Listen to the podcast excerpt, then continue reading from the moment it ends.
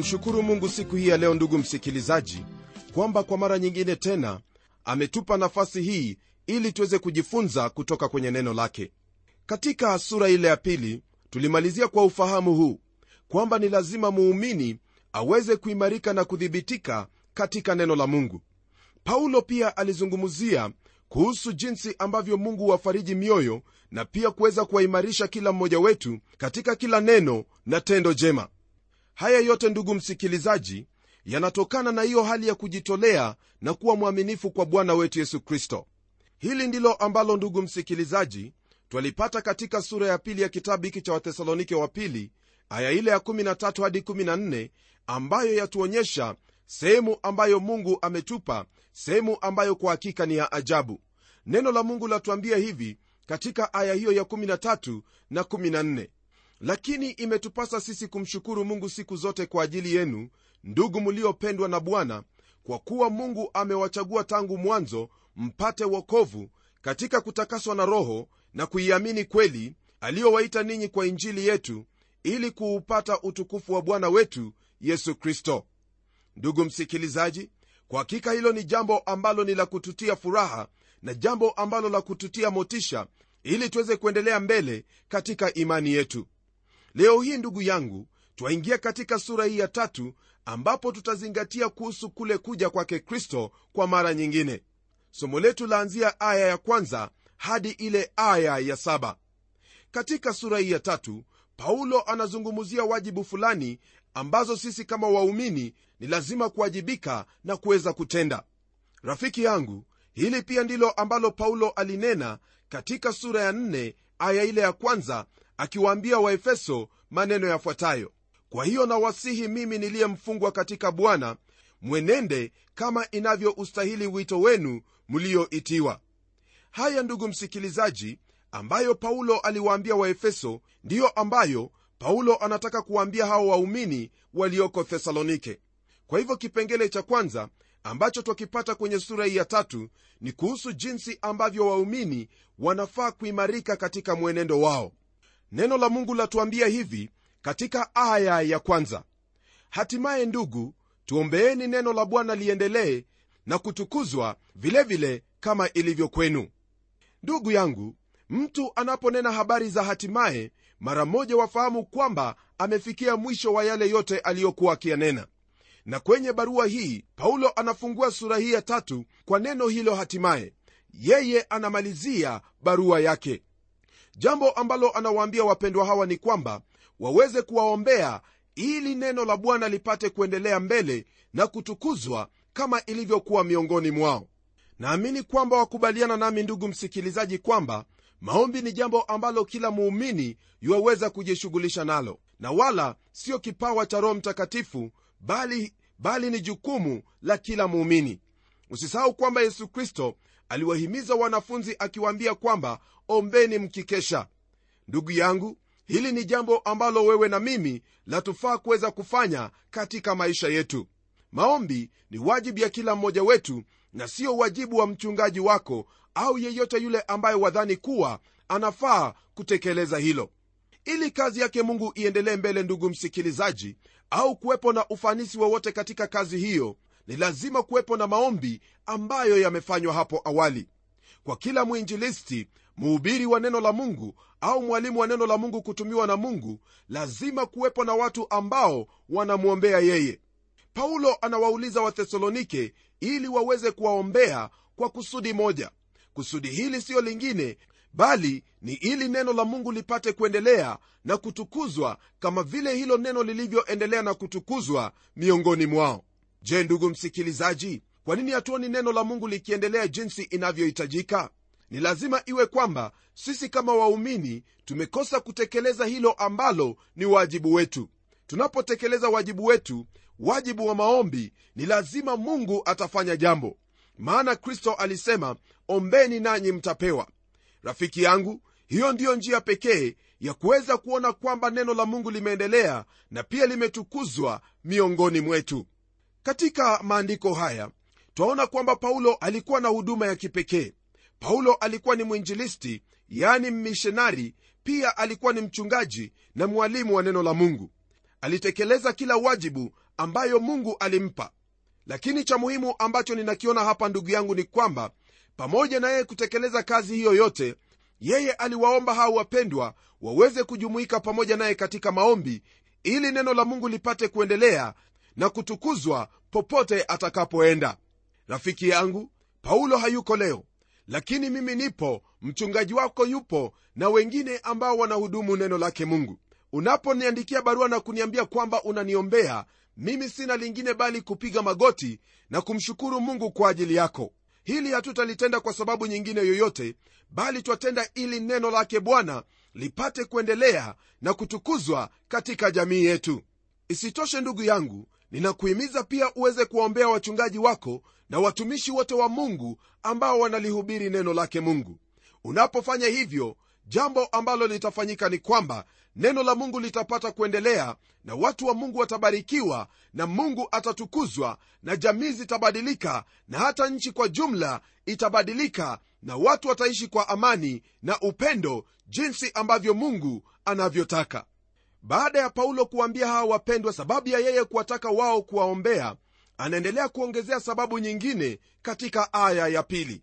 Neno la mungu lasema hivi katika aya hiyo ya pili tuokolewe na watu wasio haki wabaya maana sio wote walio na imani. Rafiki msikilizaji fahamu kwamba kuhubiri neno lake mungu hasa kuhubiri kwa jina lake kristo yesu huwa ni jambo ambalo la wakwaza watu wengi ukiwauliza sababu ya injili kuwakwaza hautapata sababu maalum. Wanamchukia yesu kristo kwa sababu ambayo hawana. Rafiki yangu hilo ndilo ambalo paulo alikuwa akiwaambia hao wapendwa kwamba waweze kuwaombea ili waokolewe na watu wasio haki watu walio wabaya.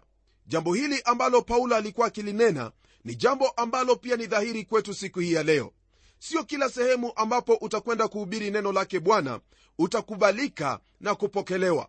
Watu wengi wameuawa kwa sababu ya neno hili na wengine zaidi wanaendelea kuteseka kwa sababu ya neno hili. Kwa hivyo ndugu yangu lile ambalo nitakuomba ni kwamba endelea kuombea wale ambao wanafanya kazi hasa katika nchi hizo ambazo hawakubali neno lake mungu kwa njia ya kristo yesu. Rafiki yangu waombee wapendwa ambao wameliamini neno la mungu katika sehemu kama hizo. Maana maombi yako hayatakwenda bure. Maombi yako yatawasaidia wapendwa na kuwapa nguvu ya kuendelea kusimama katika imani na zaidi ya yote watalindwa kutokana na watu hao wasio haki watu walio wabaya. Kwenye aya hiyo anaendelea kusema kwamba maana sio wote walio na imani. Kwa kusema hivyo hilo ni jambo ambalo kwa hakika ni wazi kwamba sio kila mtu aliye na imani. Yaani hiyo ina maana kwamba hawayashikilii maadili au mafundisho ya mitume. Msingi wa kanisa ndugu msikilizaji huu katika mafundisho ya mitume ambayo waliyatoa kwa kristo na kisha kufundisha kanisa lote kwa jumla. Nalo hilo ndilo ambalo na kufunza hapa na pia hilo ndilo ambalo ninalihubiri. Iwapo rafiki yangu utasikia neno lolote ni lazima liweze kuenenda kulingana na mafundisho ya mitume ambayo inapatikana katika biblia. Ni jambo lingine ndugu msikilizaji kushikilia kweli ya kuja kwake kristo na kupenda mafunuo yake. Lakini ni jambo lingine kutembea na kuenenda jinsi inavyokustahili kuhusiana na ukweli mkuu huo yani kuja kwake yesu kristo. Ni lazima haya yote mawili yaweze kuambatana pamoja maana lingine haliwezi likaachana na hilo lingine hilo ndilo ambalo paulo aliwaandikia hawa wapendwa wa thesalonike. Nasi pia ndugu yangu iwapo twapenda kufunuliwa kwake yesu kristo ni lazima kuthibitisha hilo kwa uhusiano wetu na neno la mungu kwa jinsi ambavyo tunavyotembea na kuenenda katika maisha haya. Hamna njia nyingine yoyote ya kuthibitisha hilo ila ni njia hiyo peke yake. Kwenye aya ya tatu ndugu msikilizaji neno hili la mungu laendelea kwa kutwambia hivi lakini bwana ni mwaminifu atakayewafanya imara na kuwalinda na yule mwovu. Jambo hilo kwa hakika ni jambo la ajabu tena ni jambo ambalo ni nzuri kweli kweli la kutia moyo. Kama unavyofahamu wewe mwenyewe ni mara nyingi ambazo wewe umekosa kuenenda jinsi ambavyo unastahili kuenenda lakini mungu yeye amesalia kuwa mwaminifu kwako. Yeye ni mwaminifu siku zote. Ni lazima ewe mkristo kuweza kushikilia andiko hili kwa moyo wako wote. Bwana ni mwaminifu naye ataendelea kukuimarisha katika maisha yako. Ni lazima mkristo kupata kuimarika kwa kuwa kwa sasa hivi katika nyumba kuna hali ambayo siyo nzuri vivyo hivyo katika kanisa na katika maisha ya waumini wengi. Lakini jambo lililopo ni kwamba ni lazima wewe msikilizaji wangu upate kuimarika katika bwana. Unapoimarika katika kristo wewe unakuwa na fursa hiyo ya kuweza kuwaimarisha watu wengine. Na kuimarika huku hakuwezi kukakuja kwa jinsi ya urahisi tu bali ni lazima wewe uligeukie neno lake bwana na kuliamini neno hilo na kutembea kulingana na neno hilo. Msikilizaji hili litatendeka unapoliruhusu neno la mungu lipate nafasi katika maisha yako na kulitii na kuweza kujinyenyekeza kwa neno hilo. Nawe unapofanya hivyo bwana atatenda kazi katika maisha yako kwa kuwa bwana hutenda kazi kupitia neno lake. Neno hili la mungu litakulinda kutokana neno hili la mungu litakulinda kutokana na maovu yote kama vile mmoja wetu anavyosema kwamba biblia itakuondosha mbali na dhambi na dhambi itakuondosha na kukupeleka mbali na neno lake mungu yani biblia. Ndugu msikilizaji kaa karibu na neno la mungu lisome neno la mungu nawe utaimarika na utakuwa mfano bora katika jamii yako na pia katika kanisa na wengineo wote ambao watatazama maisha yako. Kwenye aya ya nne msikilizaji wangu neno hili la mungu latuambia hivi nasi tumemtumaini bwana kwa mambo yenu kwamba mnayafanya tulivyowaagiza tena kwamba mtayafanya. Kama mkristo ndugu msikilizaji fahamu kwamba umeamuriwa kufanya mambo kadhaa wa kadhaa. Kuna amri ambazo mungu ametupa kama wakristo ili tuweze kuyatenda. Tulipokuwa tukijifunza kwenye kile kitabu cha wathesalonike wa kwanza hasa sura ile ya tano tuliona kwamba kuna amri karibia 22 ambazo ni lazima wewe kama muumini kuweza kuzitii na kuzitenda. Ndiposa hata twapata kwenye neno lake bwana hasa kwenye sura ile ya 14 aya ile ya 15 kwenye kile kitabu cha yohana mtakatifu yesu kristo aliwaambia wanafunzi wake akisema mkinipenda mtazitii amri zangu. Msikilizaji nayo haya ambayo nayanena hapa na yale ambayo twajifunza kutoka kwenye neno lake mungu hayo ndiyo ambayo kristo yuwatutaka kuweza kuyatii.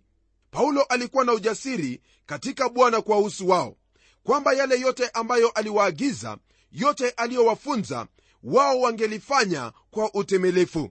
Paulo aliamini kwamba lililokuwa na ushuhuda mzuri tena lililokuwa kielelezo kwa makanisa mengine yote litaendelea kudumisha ushuhuda huo na kuendelea kuwa kielelezo katika sehemu yao.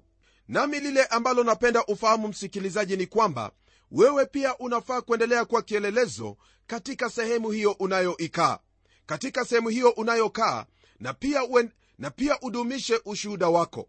Dumisha ushuhuda huo maana yale ambayo unayatenda na yale ambayo unayanena ni lazima yaenende sambamba. Usiwe kama watu wengine ndugu yangu ambao nimesikia ushuda wao. Maana wao wanasema hiki lakini wanatenda kinginecho.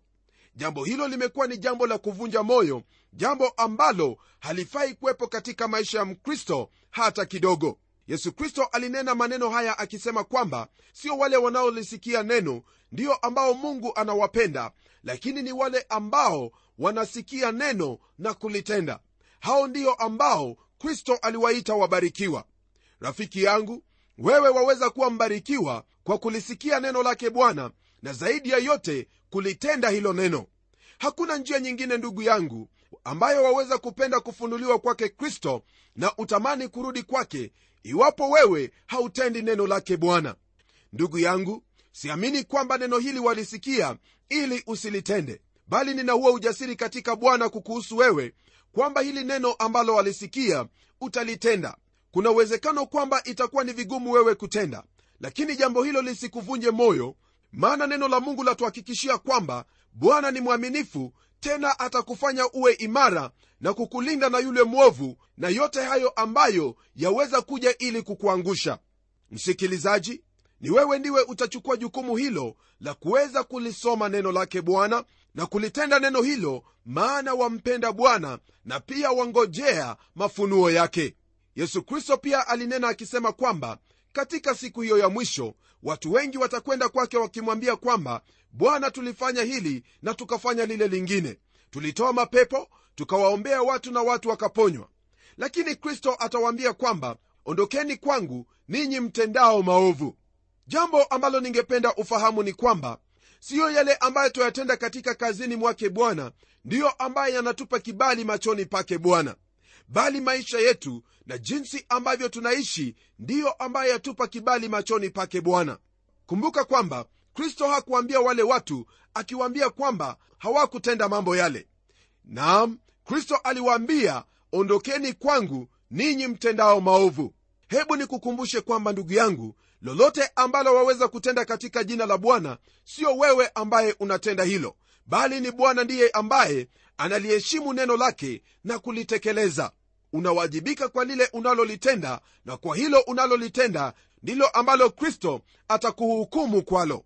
Msikilizaji wangu litii neno lake bwana katika maisha yako kwa jumla nawe utakuwa miongoni nawe utakuwa miongoni mwa wale watakaoingia katika raha yake bwana maana umelitii neno lake mungu sio kwa kushurutishwa bali kwa kuwa wampenda bwana na wapenda afunuliwe katika maisha yako. Tunapogeukia aya hiyo ya tano neno hili la mungu latuambia hivi. Bwana awaongoze mioyo yenu mkapate pendo la mungu na saburi ya kristo. Ombi hili ambalo paulo analiomba hapa ndugu msikilizaji ni ombi ambalo kwa hakika ni la ajabu tena ni ombi nzuri kwelikweli kweli. Rafiki yangu iwapo watembea katika mwanga wa pendo lake hilo ni pendo ambalo mungu amenyunyiza katika moyo wako. Nawe wajua kwamba anakupenda. Na kwa kuwa una huo ufahamu ndugu yangu unaweza kudhihirisha pendo hilo kwa nguvu za roho mtakatifu. Kwa kuwa ni roho mtakatifu peke yake ndiye ambaye anafanya pendo hilo la mungu kudhihirika kwetu sisi. Najua kwamba ndugu msikilizaji siyo jambo rahisi kwako wewe kumpenda kila mtu lakini neno la mungu latufundisha kuwapenda watu wote. Ila ni lazima ndugu msikilizaji kuweza kuwapenda watu wote lakini kwa ufahamu na kwa hekima. Anapoendelea kunena kwenye aya hiyo ananena kuhusu saburi ya kristo. Jambo hili ndugu msikilizaji lahusu habari ya kumsubiri kristo hadi wakati ambapo atarudi. Nam hatuwezi tukaanza kujadili kuhusu wakati ambapo kristo atarudi iwapo ni kabla ya dhiki kuu ama wakati wa dhiki kuu au baada ya dhiki kuu. Bali jambo la muhimu naamini ni kwamba tuweze kumtazamia kristo na tuweze kutenda hilo ambalo kristo yuahitaji sisi kutenda. Kwenye aya ya sita ndugu yangu neno hili la mungu laendelea kutwambia maneno yafuatayo. Ndugu twawaagiza katika jina la bwana yesu kristo jitengeni nafsi zenu na kila ndugu aendaye bila utaratibu wala si kwa kufuata mapokeo mliyoyapokea kwetu rafiki yangu. Kwa kunena maneno kama haya paulo alikuwa anahusika sana na maisha ya hawa wathesalonike nam anawaamuru kwamba wao wajitenge na muumini yeyote anayenenda bila utaratibu au mapokeo ambayo aliwafunza. Ni jambo ambalo lililo wazi ndugu msikilizaji kwamba kuna wandugu ambao hawaenendi kulingana na taratibu za neno lake mungu.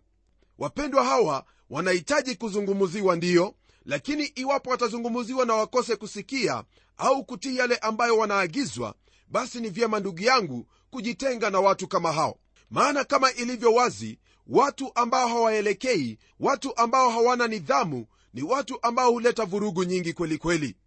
Msikilizaji neno hilo la mungu ni agizo hata kwetu sisi leo hii. Ni vyema kuweza kuangalia watu kama hao na kujitenga nao maana punde si punde iwapo wewe utaungana pamoja nao utajikuta kwamba unatembea kama wao unanena kama wao na pia mwenendo wako kama ulikuwa mzuri utabadilika. Msikilizaji ni vyema ujitahadhari na watu kama hao. Kwenye aya ya saba neno la mungu latuambia hivi. Mwajua wenyewe jinsi iwapasavyo kutufuata kwa sababu hatukwenda bila utaratibu kwenu jambo ambalo ni vyema ufahamu msikilizaji ni kwamba hautakuta siku moja bata zimeungana pamoja na kutembea na kuku. Mara nyingi utakuta kwamba kuku zimekaa pamoja na bata zimekaa pamoja. Kwa nini? Zaelewana katika lugha. Vivyo hivyo wewe utafanana na kundi hilo ambalo watembea nalo. Ni lazima wewe kama muumini uweze kuwa mwangalifu ni watu wagani ambao unakaa nao na ni watu wagani ambao unajihusisha nao ndiposa paulo anawaambia kwamba wao wenyewe wanajua jinsi inavyowapasa kufuata. Maana paulo walipokaa nao walikaa kwa utaratibu ambao ulidhihirisha kicho cha bwana na kufuata kanuni zake kristo. Wale ambao ni rafiki zako msikilizaji wangu ni lazima wawe marafiki ambao wao watakuongoza katika neno lake bwana au mtahimizana katika neno lake bwana. Fahamu kwamba wale ambao unatembea nao ni lazima watakubadilisha kwa njia moja au nyingine katika mawazo yako katika nia yako na katika matendo yako. Je wale ambao unajihusisha nao ni watu wa namna gani? Ni watu ambao watakuhimiza katika neno lake mungu? Je watakuhimiza kuyatenda haya ambayo kristo amekuagiza? Iwapo jibu ni la basi ondoka katika kikundi hicho na utembee na wale wote ambao watakuhimiza katika mwenendo wako na kristo usipofanya hivyo basi utajikuta kwamba umerudi nyuma na wala hauenendi katika mapokeo ambayo kristo amekufundisha. Msikilizaji hilo ndilo ambalo ningependa uweze kufahamu. Kwa hayo yote najua kwamba wewe utafanya uamuzi wa busara na kuendelea kukaa pamoja na wale wote ambao wanalitii neno lake mungu. Maana watakuhimiza na hilo tumaini ulilo nalo katika kristo halitapotelea mbali bali moyo wako utaendelea kutamani kurudi kwa kristo yesu na pia utaendelea kuyatenda hayo yote ambayo amekuagiza. Je ndugu yangu ni lipi hilo lingine ambalo watarajia? Naamini kwamba ni hilo tu na iwapo ndilo hilo hebu niombe pamoja nawe. Na tuombe. Mungu tena baba wa bwana wetu yesu kristo na kushukuru kwa ajili ya maandiko haya ambayo tumejifunza kutoka kwayo. Najua kwamba bwana wewe unapendezwa na kila mmoja ambaye anayachukulia maandiko haya maanani na kuyatenda katika maisha yake. Ni ombi langu kwamba huyu ndugu yangu msikilizaji utapata kumsaidia na kumwezesha katika maisha yake aweze kuyatenda haya yote ambayo bwana amejifunza siku hii ya leo kwa utukufu wa jina lako. Anapokutazamia bwana katika magumu ambayo anayapitia maishani mwake mungu najua kwamba hauwezi ukamwacha maana wewe ni mungu ambaye ni mkombozi wake tena mwokozi wake. Naomba kwamba pia utampa nguvu ya kupata kuwaombea watumishi wa mungu hasa yule ambaye anamlisha kiroho mahali hapo ambapo anashiriki. Na kushukuru bwana maana yote haya yatatendeka kwa utukufu wa jina lako maana nimeomba katika jina la yesu kristo ambaye ni bwana na mwokozi wetu. Amen.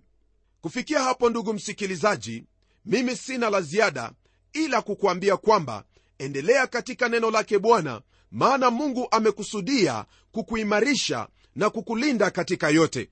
Hadi kipindi kijacho mimi ni mchungaji wako jofre wanjala munialo na neno litaendelea